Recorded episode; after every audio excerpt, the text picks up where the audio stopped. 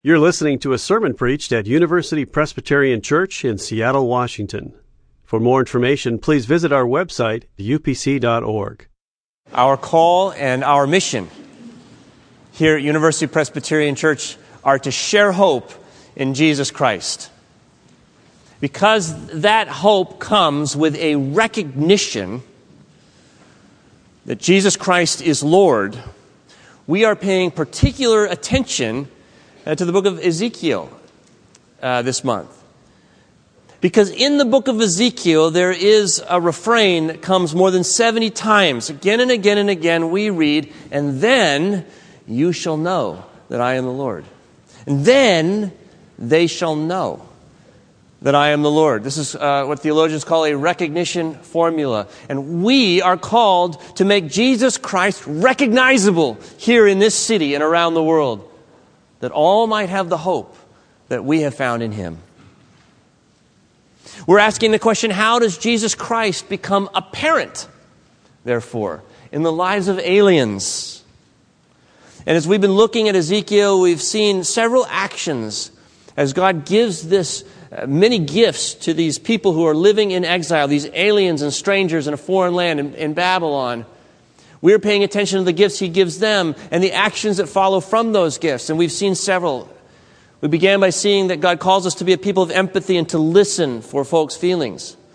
We've seen that God calls us to be affirmers, those who can affirm the, the new sprigs of vitality in the lives of other people around us. We've seen that God calls us to point, to be sentinels, to point uh, to Jesus.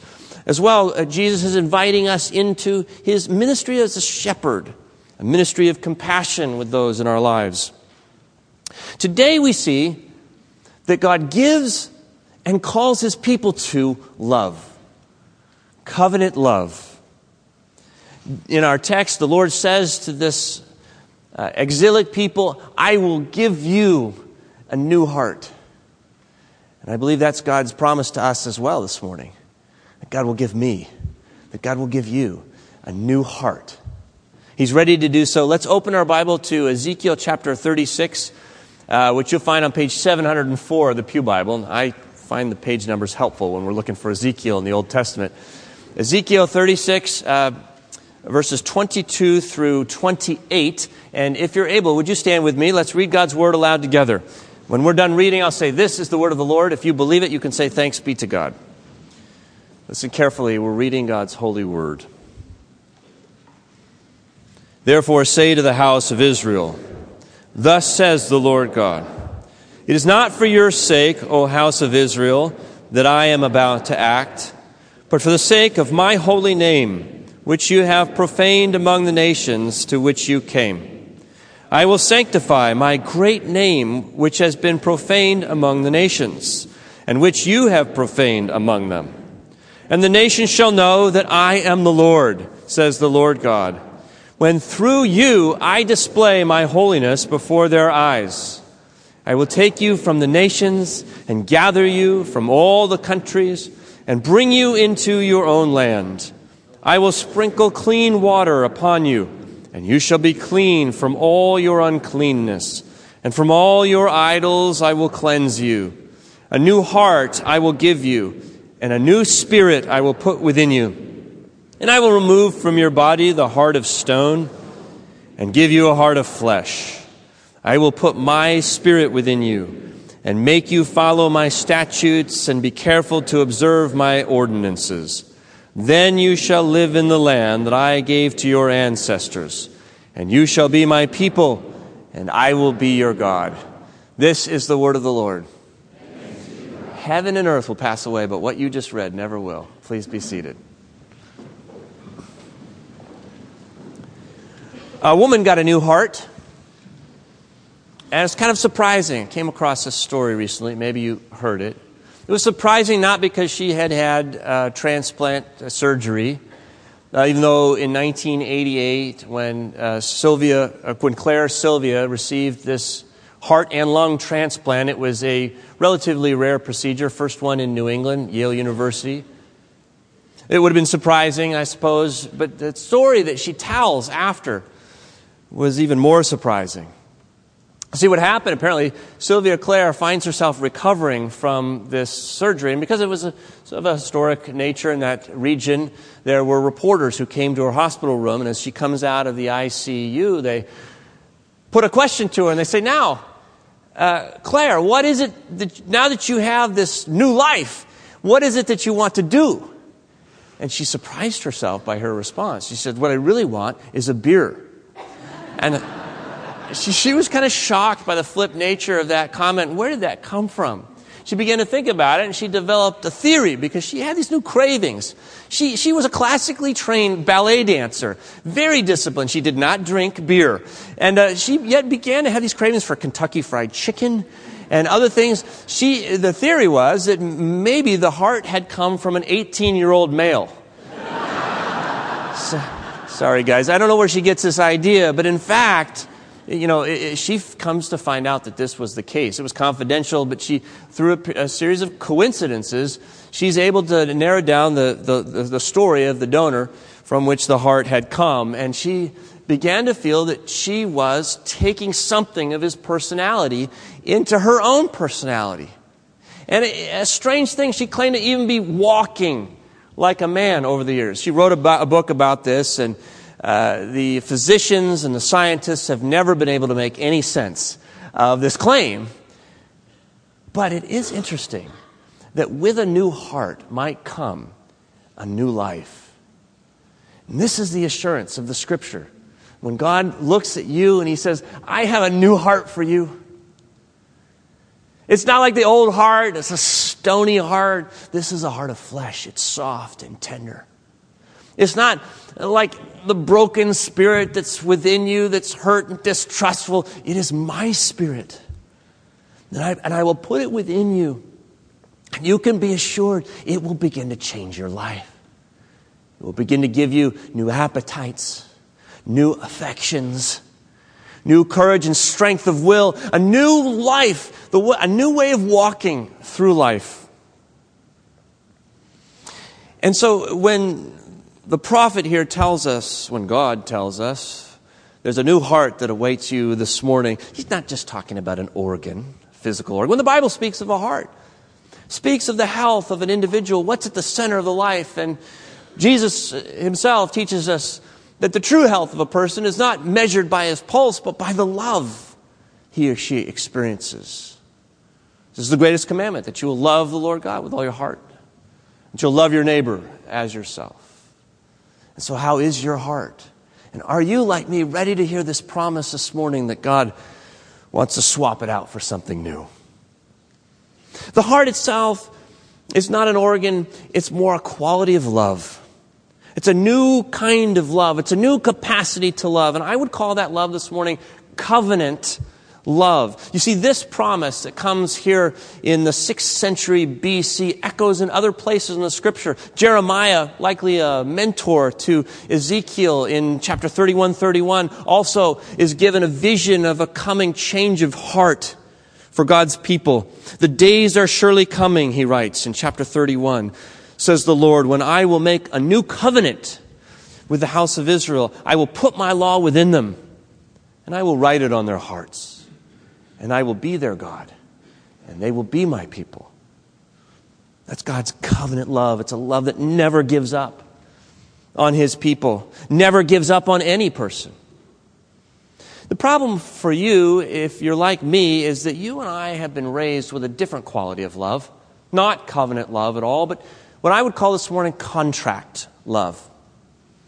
A love that sees itself under obligations only so far as the other party in the contract is likewise obligated. And if I could summarize contract love, I would use two words. If you.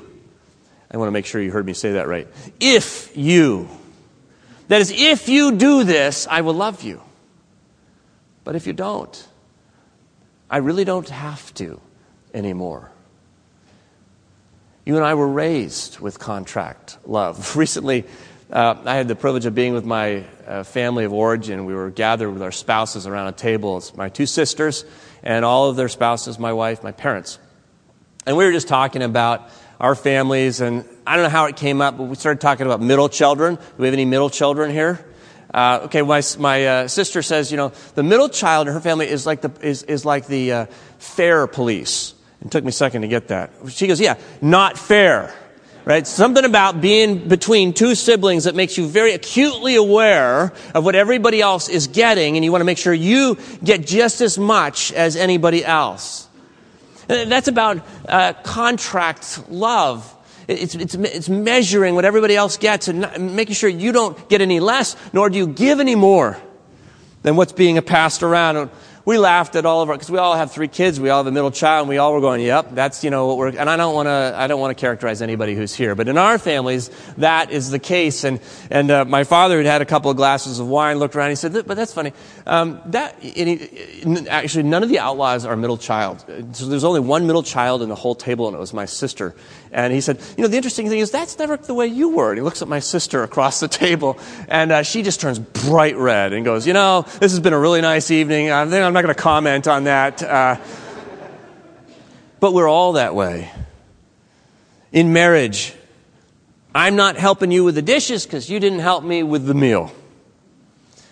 You know that comment you made last night when we were friend, with friends? It really hurt, and I'm angry. And oftentimes we're not aware of the hurt, we're aware of the anger. We don't know what it's coming from, but it's coming out of a pool of contract love.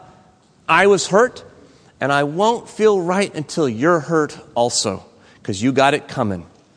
How many times do I go there in my own marriage? And, I, and every time I do, it comes back to bite me. Someone said, covenant, uh, contract love, you're right. Covenant love, you're happy. I don't know if that's true, but if that works. Um, but truthfully, it is contract love that has shaped the dynamics in the neighborhoods in our lives. Whether your neighborhood is your family, your coworkers, people that you live next door to. It, it, contract love gives us a justification to withhold love from the people around us. You know, I lived for two decades in New England, and you could live for four decades in New England and never even know the name of your neighbor, never even talk to them. That's the beauty of the place uh, from an introvert's perspective. but but you know, you say, hey, she's never talked to me, so I don't have to talk to her. And it becomes a justification for not crossing that line to show love or concern or care for somebody else. This is the story of the whole Bible. I mean, the contract love runs right through from the beginning to the end. It starts in the Garden of Eden when the serpent says, Don't you think God is withholding something from you? Really? He doesn't want you to eat that tree because he knows if you do, then you'll be like him. And so we work this contract game even with God, and it starts to work out through relationships.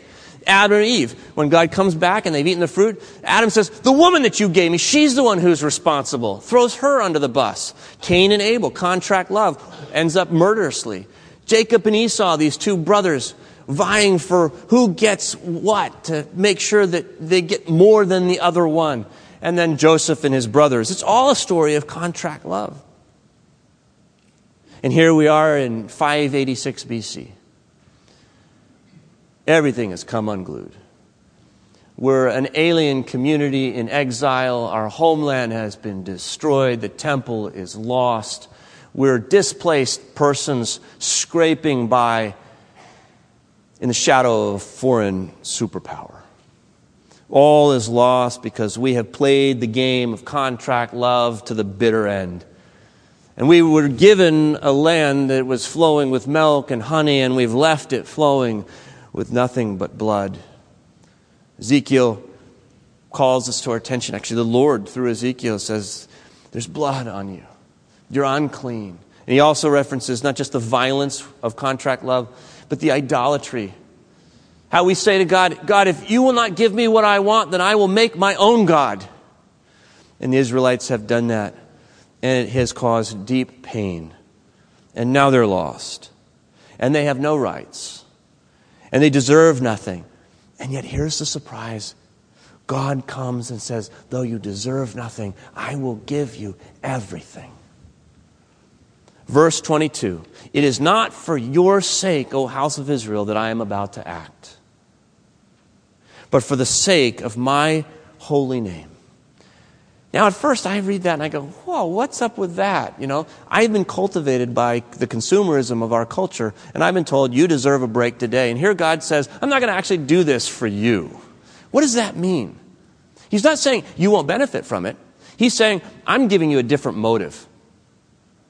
He's saying, I'm not doing this if you. I'm not doing this if you get your life back together. I'm not doing this if you promise to be a good person, if you help me, if you get on board with my mission. I'm not doing this for any of these if you reasons that you think I'm doing it for. I'm doing it because of my holy name. It's covenant love. In the Old uh, Testament times, uh, a name is your reputation. It speaks to what is on the inside, the core of a person's being. God is saying, the core of my being is love without conditions. Love that doesn't ask the price. Love that pays the cost. Unconditional love. I'm doing it because I just love you and I love to love. And if you pay attention to the story of the Bible, from God's perspective, it is not a story of contract love. It's a story of covenant love of a God who will not stop until he has gathered for himself a people, all people, who know how loved they are. His heart won't be satisfied. His name won't be known in its sacred holy character. James B. Torrance, the theologian, describes covenant love. He says, Divine covenants have their source in the divine initiative. That is, in God, in His heart, in the loving heart of God, Torrance writes. God conceives of the covenant, God announces it, God confirms and establishes it, and carries it through to fulfillment. And the motive is love. The form of the covenant is the indicative of grace. That is the statement of fact the promise, I will be your God and you shall be my people. That is not aspirational on God's part, that's a statement of fact because He is faithful to His covenant love and He will make it happen. In your life and in mine, I will give you a new heart, He says. It's not a sentimental love, it's deeply sacrificial and costly. And that's why, in the fullness of time, we see it most clearly in Jesus Christ, the incarnate God, who has come not to display God's true nature with works of power or postures of glory or self righteous judgments. He could do all of that. But his real heart is displayed in the humiliation of the suffering servant our Savior Jesus Christ, who comes to bear our stripes that we might be healed and hangs on the cross with a word of forgiveness for us. This is how God sanctifies. This is how God shows the holiness of His name, His heart. He reveals it on the cross of Jesus Christ. And for us today, most personally, on this table, as He says to each and every one of us, Do you want my heart?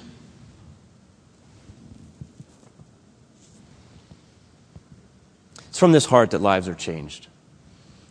You don't have this kind of love in your life and stay the same. You don't. You're going to start to walk differently. You're going to start to think differently. You're going to start to love differently. Richard Mouw, the president of uh, Fuller Seminary, told a story in the current issue of Christianity Today about a man whose life was changed by God in pursuit of him. It was a surprise for him as it is for us when we find out God is pursuing us in love too. Mouw writes The man recounted a time when he was increasingly successful in his business dealings, while increasingly dissolute in his personal lifestyle, drinking heavily, unfaithful to his wife, distant from his children, his marriage headed toward divorce. His wife and daughters were active in church life, but he never attended. One Saturday evening, after he had downed several martinis, his 10 year old daughter pleaded with him to come to church the next morning. Her singing group was going to participate in the service, and she wanted her father there. He reluctantly agreed, something he greatly regretted the next morning when he woke up with a hangover. But he kept his promise. In that service, he said, he heard for the first time in his life that he was a guilty sinner who needed salvation and that Jesus had taken his sin and guilt upon himself on the cross of Calvary. The man wept as he heard the sermon, and he pleaded with God to take away his burden of shame. From that point on, his life took a new direction. God is pursuing you, and he's pursuing me, And I got to tell you, there is nothing I need more than to know in life that there is someone who loves me, not for who I, what I can do or what I have done or who I can be, but He just loves me for who I am because that's who He is. And God loves you that way as well. He's pursuing you with unconditional love. God reveals His heart for us in His covenant love. That was the gift to this community in exile and His gift to us today. But there's a corollary to this. And that's that God reveals his heart for our neighbors through our covenant love. Do you see the opportunity implicit in this text? If, if you read down to verse 23, you see how global this personal experience of love becomes. It says, I will sanctify my great name, and then at the end of the verse, the nations shall know that I am the Lord when through you I display my holiness before their eyes, when through you my covenant love finds expression in their lives, the nations, that's our neighbors, they're going to be able to say, Jesus Christ is Lord. It's interesting. This is how Jesus prays. You know, you know about his high priestly prayer the night that he's betrayed. It's the longest prayer we have of Jesus Christ. It's in John 17, the last verse of it, 20, verse 26. In fact, uh, if, if you have a Bible, feel free to flip over to John 17, verse 26. I think that Jesus, the great high priest, is echoing the words of this young adult Ezekiel. Remember, he starts his, he's, he's deported at age 25 and he's also a priest. He was a priest in training, and Jesus picks up on this notion of a new heart when he says to the Father in prayer, I made your name known to them. How did he do that? Through his love. I made your name known to them, and I will make it known. I'm going to keep making your covenant known, covenant love known to these people. And here's why so that the love with which you have loved me, Father, may be in them, and I in them. The new heart is the heart of Jesus. God says to us through this text, I love you as much as the Father loves the Son. Jesus says, You remember the love you, with which you've loved me from all eternity, Father? I want them to know that that's our love for them as well. And then I want that love to be in them, to find expression to the people in their lives as well. And the way that I pray that you'll do that is by letting my heart be in them. A new quality, a new capacity to love unconditionally. Covenant love. The mark of the early church was not its success, it was not its budget, it was not the numbers of people that subscribed or came to services. It was not their power, their influence, their glory. It was how they loved one another. Bill Bright used to use a phrase that I think is very helpful. If you ask yourself, how is it that we can do this? He would say, well, you love by faith. And I, find that, I found that very helpful over the years. You know, we asked the question, how could we ever, after we've been so, uh, uh, so cultivated, so steeped in contract love, could we ever intercept it and exchange it for covenant love? The answer is we love by faith. See, we're not called to love if you, we're called to love from Him. That, that'd be the two word phrase I would, I would replace. Covenant love is from Him. God says, I do it from my heart. We don't do it from our hearts, we do it from His heart. So we do it from Him.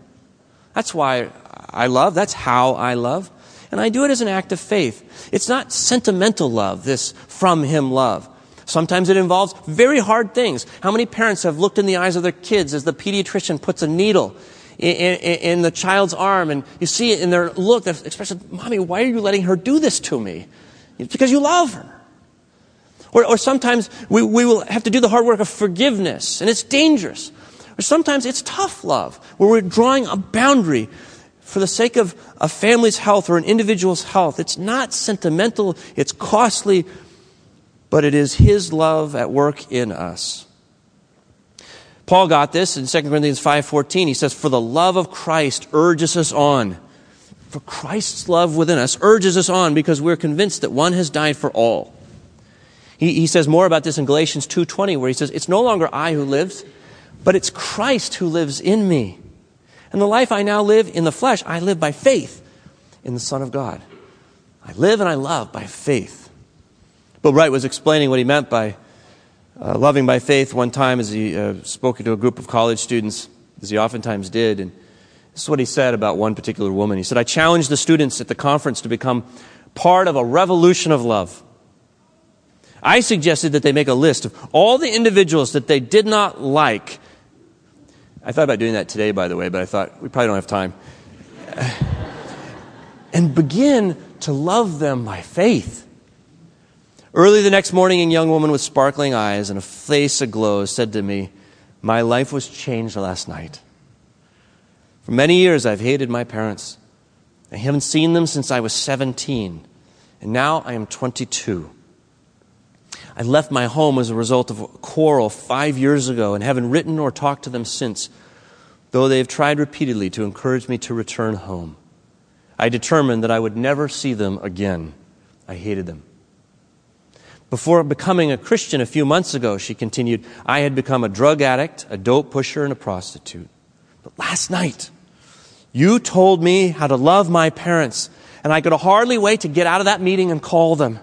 Can you believe it? I now really love them with God's kind of love and can hardly wait to see them.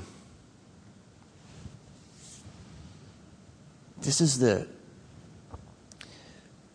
the audacious nature of incarnational thinking that God has put us into people's lives so that He can love them through us. And you say, God, no, don't you have anybody else? Don't you have a better way of doing this? You want to use me? And God's answer, frankly, is no, I don't. I don't have anything better than you. I have chosen you as my instrument of love in those particular people's lives. Christ in you, the hope of glory. You and I are representatives of the King in our neighborhoods. A few quick examples of this. There's a woman who knows bitterness, not love, because her husband's mother has been living with them for two years. And it is straining their relationship, and, and she misses that marriage. But she comes to a moment where she realizes the, the, covenant love of God active in her life, and she begins to step back and says, You know, I love what I love about my husband is that he cares for his mom. And what I love about my mother in law is her commitment to this family. And, and you know what? Beyond all that, I love for him. And it reorients her capacity to get over the bitterness and find love. An elderly man will show up early at the uh, Everett parking lot, Boeing, and see many, many empty spaces, but will park by the fence, the farthest spot from the door. And if you ask him why, he says, well, it's because I came here early, and a lot of other people are going to come here late, and because they'll be late, they'll need to be near the door so they can get to work. Somebody else, a young man at the food district. This is a guy I, I, I uh, came across just this week as I had the privilege of working in the university uh, food bank, U, U District Food Bank. If you want to see a beautiful picture of the church, hang out in places like that with folks who are poor. You see why Jesus said, Blessed are the poor. There's just one guy, and I'm stocking the, the, the, bread, the bakery section, and there's one cake. It's a beautiful cake with white frosting and cherries on it, and I, I stick it up on the highest. I'm told to put the sweets up top, so it's up there on the shelf. And there's this guy who walks up, young adult, and he goes, Who's that for? And I said, It is for you. And, and I, so I pull it down, and he looks at it, and you can see his mouth starting to water. And, and uh, but he says, No, I don't think I better take that. And I said, Why? It's for you. He said, No, well, see, I'm just uh, by myself, and it would take me several days to eat that. And I think there's going to be a family that's going to come in here, and they'll be able to see it, sit down and enjoy that all at once. And I wanted to say, Don't be dumb, man. This cake is for you. but I could see what was going on in his heart. And so together, the two of us, we took that cake and we put it back up on that top shelf we waited for somebody else to come along. That showed me the heart of Jesus Christ. That's what it means to disclose our leader and his presence. And this is how we share hope in Jesus Christ He's given us a new heart, and we use that heart to love the people around us. It's the heart of Jesus Christ. Through you, the Spirit of God will be leading your neighbors to your leader, Jesus. I'm going to close with a quote from Robert Farrar Capon, who uh, invites us to live lives shaped by grace, by God's grace in Christ. He says, Grace is the celebration of life, relentlessly hounding all the non celebrants in the world. It's a floating cosmic bash, shouting its way through the streets of the universe, flinging the sweetness of cassations to every window, pounding at every door in a hilarity beyond all liking and happening until the prodigals come out at last and dance. And the older brothers finally take their fingers out of their ears. And I would just add, and then they will know that Jesus is Lord. Let's pray together. Gracious God, we confess we are so incapable of waking up to your love in our own life. We'll spend all of eternity amazed at how much you love us. So break our hearts with your love, snap apart the hardness, replace them with these hearts of flesh. Let your spirit have his way in our lives. Give us the capacity, protect us as we go out in love in a dangerous world with the love of Jesus Christ. Sustained by your love for them and for us. We pray it in Jesus' name and for his sake and glory. Amen. For more UPC audio or to find out about service times, visit us at upc.org. All online audio is available on CD and cassette. To order copies of sermons and classes, please visit upc.org/audio, email audio at upc.org, or call 206 524 7301 extension 117.